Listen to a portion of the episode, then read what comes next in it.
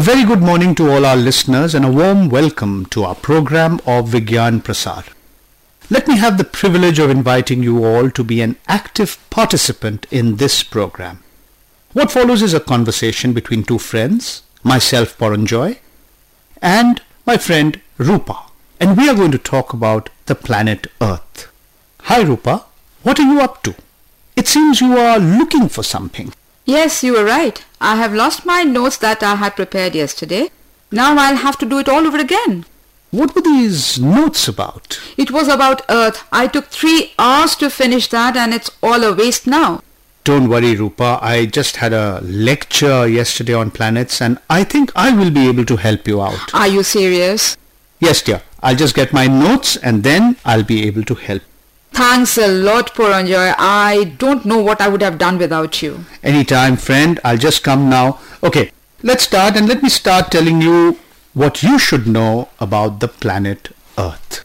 I know that it is the third farthest from the Sun and it is the strangest planet in the solar system. Right. It is an active world combining many of the most exciting features we find on other planets.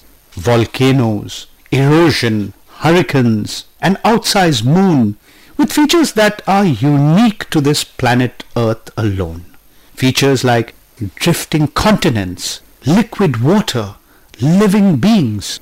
It is really only in the last 30 years or so that we've been able to put our home planet and the other planets in a context, and hence learn how unusual and how fragile our world is.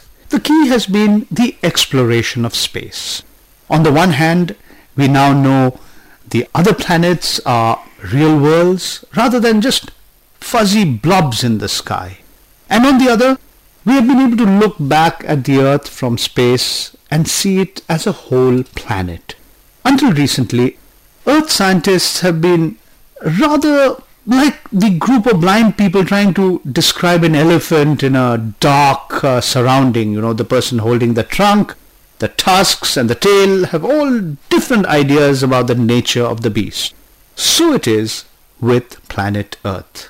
A global overview is now helping us tie together the many measurements that Earth scientists have made of the surface of our planet and to understand this planet as a whole. That was a nice way of explaining. I'll never forget it now. Is Earth the largest of the 4 rocky planets? Yes, of the 4 rocky planets, the Earth is the largest, slightly bigger than Venus, and 3 times the size of Mercury. So, is the Earth alone? No. What we would notice first from space is that the Earth is not alone. While Venus and Mercury have no moons, and Mars has a tiny pair of satellites that we could almost overlook at first sight, the Earth has a moon that is fully 1/4 of the Earth's own size. With their new extraterrestrial perspective on our world, many astronomers now think of the Earth and the moon as a double planet. This is not unique in the solar system, however, as Pluto also has a double planet. Certainly, we cannot think of the Earth's distant history in isolation. Okay, that's very interesting. Till now, we've seen that planet Earth is the third farthest from the Sun and it is the strangest planet in the solar system. It is an active world combining many of the exciting features we find on other planets, volcanoes, erosion, hurricanes, and outsized moon, with features that are unique to the Earth alone. Features like drifting continents, liquid water, living beings. It's only in the past 30 years or so that we've been able to put our home planet and the other planets in a certain context and learnt how unusual and how fragile our world is. The key has been the exploration of space. On the one hand, we now know how the other planets are now real worlds rather than fuzzy blobs in the sky. On the other, we've been able to look back at the planet Earth from space and see it as a whole planet. Until recently, Earth scientists had been rather in the position of a group of blind people trying to describe an elephant by feeling it. The people handling the trunk, tusks and the tail of the animal all had very, very different ideas about the nature of the beast. So it is with the planet Earth. A global overview is now helping us tie together the many measurements that Earth scientists have made of the surface of our planet and to understand the Earth as a whole. The dark features of the man in the moon are giant lava plains on Earth's satellite, that is the moon. And these giant lava plains had solidified long ago when the moon was very young. Nothing much happened to change the moon in billions of years. Here, astronomers reasoned we would find rocks preserved from the birth of the solar system, rocks that on planet Earth had been destroyed by later volcanic activity and erosion. The 12 astronauts who walked on the moon's surface between 1969 and 1972 brought back 1/3 of a ton of moon rocks from 6 different places. Soviet robot craft also sent back to Earth samples of lunar soil from 3 more locations. And once these pieces of the moon were in the laboratory, however, they caused more confusion than enlightenment. The analysis seemed to rule out all the current theories concerning the birth of the moon. Fantastic. Now let's proceed. One idea current since the 19th century was that the early Earth was spinning so fast that it split into 2, the smallest fragment becoming the moon. This was an attractive theory because the moon is less dense than the Earth as a whole, but has much the same density as the rocks that overlie the Earth's dense metal core. I'm just wondering if it is possible to explain the moon's low density. That's a nice point. We can explain the moon's low density if the Earth split into 2 after the core formed and the moon was spun off from the rocky material of its other layers. Unfortunately for this theory, the lunar rocks turn out to be very different from those of the Earth's surface. The moon cannot be a lump of the Earth that has spun off into space. Other astronomers had suggested that the moon formed as a separate planet and was captured by the Earth's gravity soon after both worlds were born. Most astronomers have abandoned this theory. Can you tell us why they have abandoned this theory? For the simple reason that such a gravitational capture is almost impossible. If the young Earth and the early moon had passed close by one another, they would have swung about each other and headed off in different directions. There is an analogy with spacecraft here. Mariner 10, for example, swept past Venus without being captured, even though it passed only a few thousand kilometers over the planet's cloud tops. To put a craft like the Pioneer Venus orbiter into orbit around a planet, you have to fire powerful rockets to slow it down and so allow the planet's gravity to take a firm grip. And if the moon was captured, where did it come from? The 4 planets out to Mars have a uniformly high density, much higher than the moon's. They formed so close to the sun that the temperature in the early days of the solar system was sufficient to drive out much of the material, silicate rocks and iron, that are comparatively dense. But you still have not told me where the moon came from. And what do we find beyond Mars? I'm coming to that, dear. Beyond Mars, we find the asteroids, which contain rocks rich in water and compounds of carbon and have a density similar to that of the moon. Following this argument through, astronomers in the 1960s suggested that the moon came from the region beyond Mars and contained many of the more volatile is low boiling point compounds that we find here. When geologists looked at the composition of the rocks brought back by the astronauts, they were amazed. Oh, I knew this. The geologists were amazed because the moon actually contains much less in the way of volatiles than any other body we know in the solar system. Very correct. Actually, in particular, it is bone dry. Although we would not expect to find liquid water or ice on moon's airless surface, there should be water bound in some of the rocks. But no lunar rock shows any trace of water, even when examined with equipment that would reveal a drop of water in 100 tons of rock. The moon's rocks are also low in the comparatively volatile elements chlorine, potassium and zinc. In other words, so the moon was not formed in a cool part of the early solar system. Is that so? Yes. On the contrary, it was born in conditions far hotter than attended birth of the rocky worlds. This is one more mystery to add to the moon's collections. Others include the fact that it is the only rocky world to lack a significant iron core,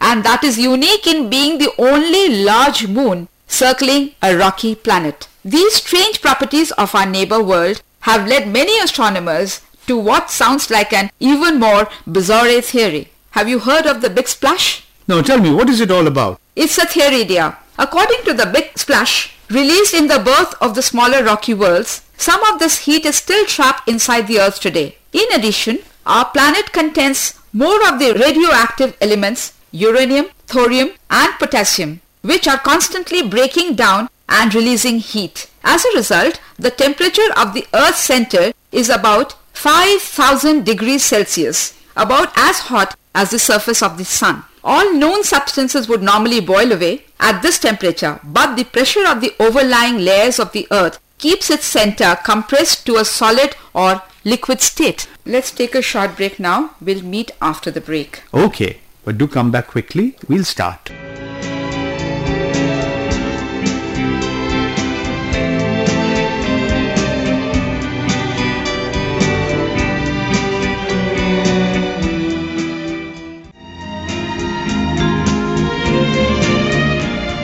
Publication of popular science books and periodicals has been the mainstay of Vigyan Prasar activities right from its inception.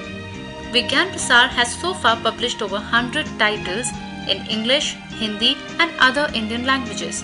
Some of the series that have evolved over the years are Science Biography Series, Science Classics Reprint Series, Indian Scientific Heritage Series, Natural History Series and the Health Series.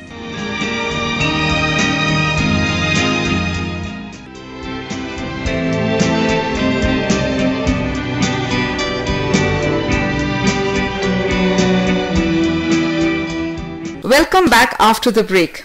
The four planets out to Mars have uniformly high density, much higher than the moons. They form so close to the sun that the temperature in the early days of the solar system was sufficient to drive out much of the material, silicate rocks and iron, that are comparatively dense. Beyond Mars, we find the asteroids, which contain rocks rich in water and compounds of carbon and have a density similar to that of the moon. Following this argument through, astronomers in the 1960s suggested that the moon came from the region beyond Mars and contained many of the volatile, low boiling point compounds that we find here. According to the Big Splash released in the birth of the smaller rocky worlds, some of this heat is still trapped inside the Earth today. In addition, our planet contains more of the radioactive elements, uranium, thorium and potassium, which are constantly breaking down the releasing heat. As a result, the temperature of the Earth centered is about 5,000 degrees Celsius, about as hot as the surface of the sun. That was tiring. So now let's proceed. What do you say? Of course. Can you tell me about the core of the planet, Earth? Okay. In the middle of our planet is a large, dense core. Although they cannot study it directly, Earth scientists believe that the core must consist largely of iron because that would account for the Earth's high average density and would explain the way in which earthquake waves pass through regions near the center of the Earth. This view is bolstered by the fact that some meteorites, presumably debris from disrupted minor planets, consist of pure metal, mainly iron, with some nickel alloyed in. What does the core contain? The central part of the core is compressed so much that the iron here is solid. Surrounding this inner core is a region of liquid iron. And this molten metal sloshes around in our planet. It produces electric currents that in turn generate a magnetic field, the strongest on any of the rocky planets. This natural electromagnet is unstable. From the records of old magnetized rocks, Earth scientists have found that every so often, after perhaps 100,000 or 1 million years, the direction of the Earth's magnetic field flips over. If the red end of a compass needle points north now, it would have pointed south 1 million years ago. Paranjoy, I still did not understand what does the Earth actually contain. Okay, alright, wait. I shall try and explain to you. Most of the Earth, from the outer edge of the core up to the thin crust that covers the surface, is a large region of semi-molten rock called the mantle. It is not liquid enough to flow easily, as does the iron in the outer part of the core. But it will flow slowly over a period of million years, rather like pitch at room temperature, which is solid enough to be shattered with a hammer but will flow gradually if left for years. By analyzing the paths taken by earthquake waves, scientists are beginning to build up a three-dimensional view of hot and cold regions within the mantle. The waves travel more slowly through the hotter regions. I have heard that the technique is similar to the medical tomography that is now used to construct a three-dimensional image of, say, a brain from a set of x-rays taken at different angles. It turns out that the mantle contains plumes of hot rock that are rising through the cooler, though still incandescent by normal standards, rock around. Right. Also, where a plume breaks the surface, we find a hot spot, a region of continuous volcanic eruption. And one of the best such examples is the big island of Hawaii. What about the big island of Hawaii? This is a vast volcano that rises from the ocean floor to a height of 4,200 meters above sea level. The total height from the volcano's own base to the summit is around 10,000 meters, which is more than the height of Mount Everest above sea level. Given that Hawaii has gentle slopes spreading its base over 200 kilometers of the ocean floor, it is undoubtedly a greater mountain than Everest. But I haven't heard about the big island of Hawaii. That is because the big island of Hawaii lies at one end of a chain of islands and has been an active volcano at one time but is now more or less extinct. As we go from the big island towards the northwest, we encounter older and older peaks. The floor of the North Pacific comprises a large thin plate of the Earth's crust and it is gradually moving northwest. The hot spot, however, stays put. As the moving plate carries the volcanic mountain away from the hot spot that is feeding it, the volcano's fires are extinguished. But the hot spot will eventually break through the new section of the plate that has moved in above it and would erupt to form a fresh island. Thanks a million, Paranjoy. I don't know what I would have done without you. Anything for you, my dear friend. I hope you do your test well tomorrow. I'm very confident now that I'll do it well. I will be more happy then. Let's take a short break now. We'll meet after the break. Okay, but do come back quickly. We'll start.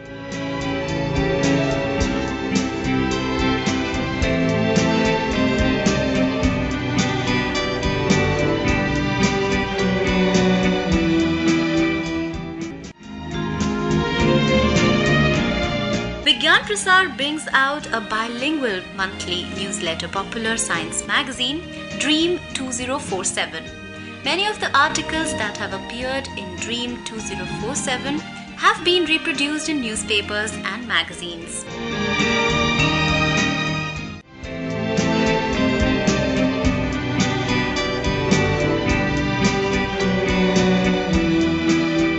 Welcome back after the break. Friends, this was a conversation that revealed many interesting facts about the planet Earth, that is the third farthest from the Sun and is the strangest planet in the solar system.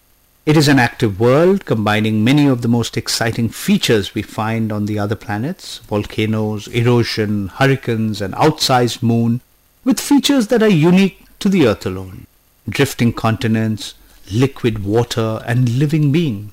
It is only in the past 30 years that we've been able to put our home planet and the other planets in context and hence learn how unusual and fragile our world is. The key has been exploration of space. On the one hand, we now know the other planets as real worlds rather than fuzzy blobs in the sky. On the other hand, we've been able to look back at Earth from space and see it as a whole planet. Until recently, Earth scientists have been rather in the position of a group of blind people trying to describe an elephant by feeling it and touching it. The people handling the trunk, the tusks, the tail have all had very different ideas about the nature of the beast. So it is with planet Earth. A global overview is now helping us tie together the many measurements that Earth scientists have made of the surface of our planet and to understand the Earth as a whole. We can explain the Moon's low density if the Earth split into two after the core formed and the Moon was spun off from the rocky material of its outer layers. Unfortunately for this theory, the lunar rocks turned out to be very different from those of the Earth's surface. The Moon cannot be a lump of the Earth, has spun off into space. Other astronomers had suggested that the moon formed as a separate planet and was captured by the Earth's gravity soon after both worlds were born. Most astronomers have abandoned this theory. The four planets out to Mars have a uniformly high density, much higher than the moon's. They form so close to the sun that the temperature in the early days of the solar system was sufficient to drive out much of the material, silicate rocks and iron, that are comparatively dense. Beyond Mars, we find the asteroids, which contain rocks rich in water and compounds of carbon and have a density similar to that of the moon. Following this argument through, astronomers in the 1960s suggested that the moon came from the region beyond Mars and contained many of the volatile, that is, low boiling point compounds that we find here. When geologists looked at the composition of the rocks brought back by the astronauts, they were amazed because the moon actually contains much less in the way of volatiles than any other body we know in the solar system. According to the Big Splash released, according to this theory of the Big Splash, let me put it this way, the Big Splash itself released in the birth of the smaller rocky worlds, some of this heat is still trapped inside the Earth today. In addition, our planet contains more of the radioactive elements like uranium, thorium and potassium, which are constantly breaking down and releasing heat. As a result, the temperature of the Earth's center is about 5000 degrees Celsius, about as hot as the surface of the sun. And all known substances would normally boil away at this temperature, but the pressure of the overlying layers of the Earth keeps its center compressed to a solid or liquid state. In the middle of our planet is a large dense core. Although they cannot study it directly, Earth scientists believe that the core must consist largely of iron because that would account for the Earth's high average density and would explain the way in which earthquake waves pass through regions near the center of the Earth. This view is bolstered by the fact that some meteorites, presumably debris from disrupted minor planets, consist of pure metal, mainly iron with some nickel alloyed in. The central part of the core is compressed so much that the iron here is solid. Surrounding this inner core is a region of liquid iron. As this molten metal sloshes around in our planet, it produces electric currents that in turn generate a magnetic field, the strongest on any of the rocky planets. This natural electromagnet is unstable. From the records of old magnetized rocks, Earth scientists have found that every so often, after perhaps 100,000 or 1 million years, the direction of the Earth's magnetic field flips over. If the red end of a compass needle points north now, it would have pointed south 1 million years ago. Scientists have discovered the remains of living cells in Australian rocks that were laid down 3,500 million years ago. Some of the earliest rocks known on this planet. Since then, life has evolved in a myriad different forms, and fossils show us many other kinds of creatures that have turned out to be dead ends. Sometimes these new variants on old creatures died out because they were unlucky in the struggle for survival. More often, changing conditions made life too difficult and tipped the balance in favor of a competing species. The demise of the dinosaurs has led to a great debate between scientists holding rival theories. In 1979, an American team claimed to have proof that the dinosaurs were wiped out by a great asteroid that crashed into the Earth. The impact raised a cloud of dust that blocked out the sun's light, so killing plants and starving the animals that fed on them. The evidence was the discovery of a layer rich in the element iridium, laid down at the time when the dinosaurs died. This element is rare on the Earth's surface but is common in meteorites. Researchers have suggested that the colossal impact also burned down most of the trees on Earth and scattered broken grains of quartz over our planet. Some scientists believe that mass extinction happens regularly every 30 million years or so as a shower of comet hits the Earth. Well, after listening to our show, tell us what your reactions are. Do let us know, as we will be waiting for your reactions, your suggestions, your queries, your replies, your ideas, your views. And please note down our postal address. Vigyan Prasar, C24, Qutb Institutional Area, New Delhi 110016. Now it's time for us to say goodbye. Have a nice day, and we hope to see you once again in the next program of Vigyan Prasar. Namaskar.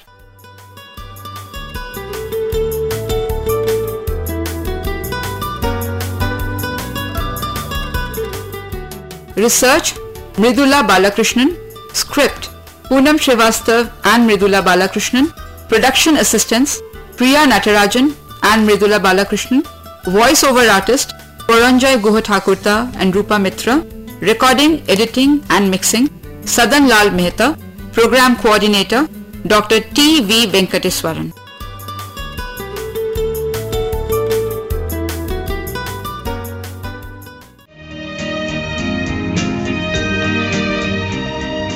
Welcome to Vigyanvani Science Snippets.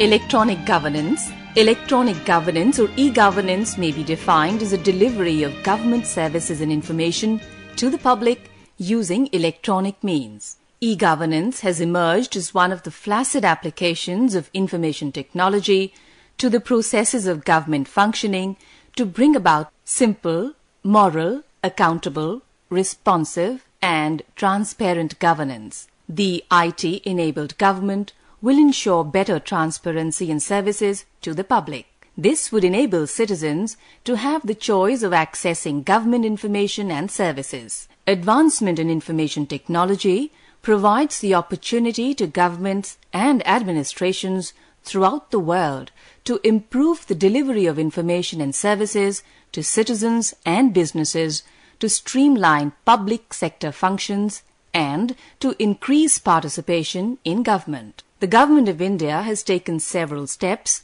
in pursuing e-governance to make this concept a reality.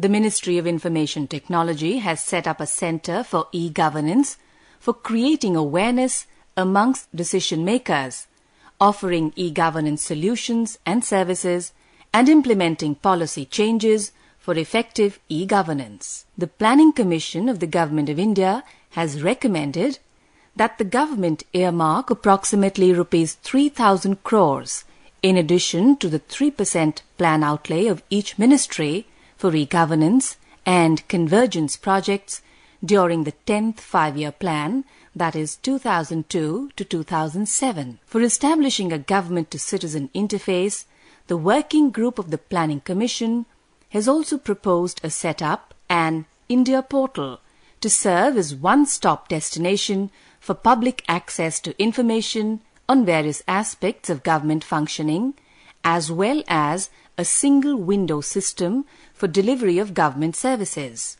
Though e-governance began with National Informatics Centres (NIC), their efforts to connect all district headquarters through computers in the 1980s, the approach over the years has grown out of the same idea. The concept has been dominated by connectivity, networking, technology upgradation, selective delivery systems for information and services, and an array of software solutions.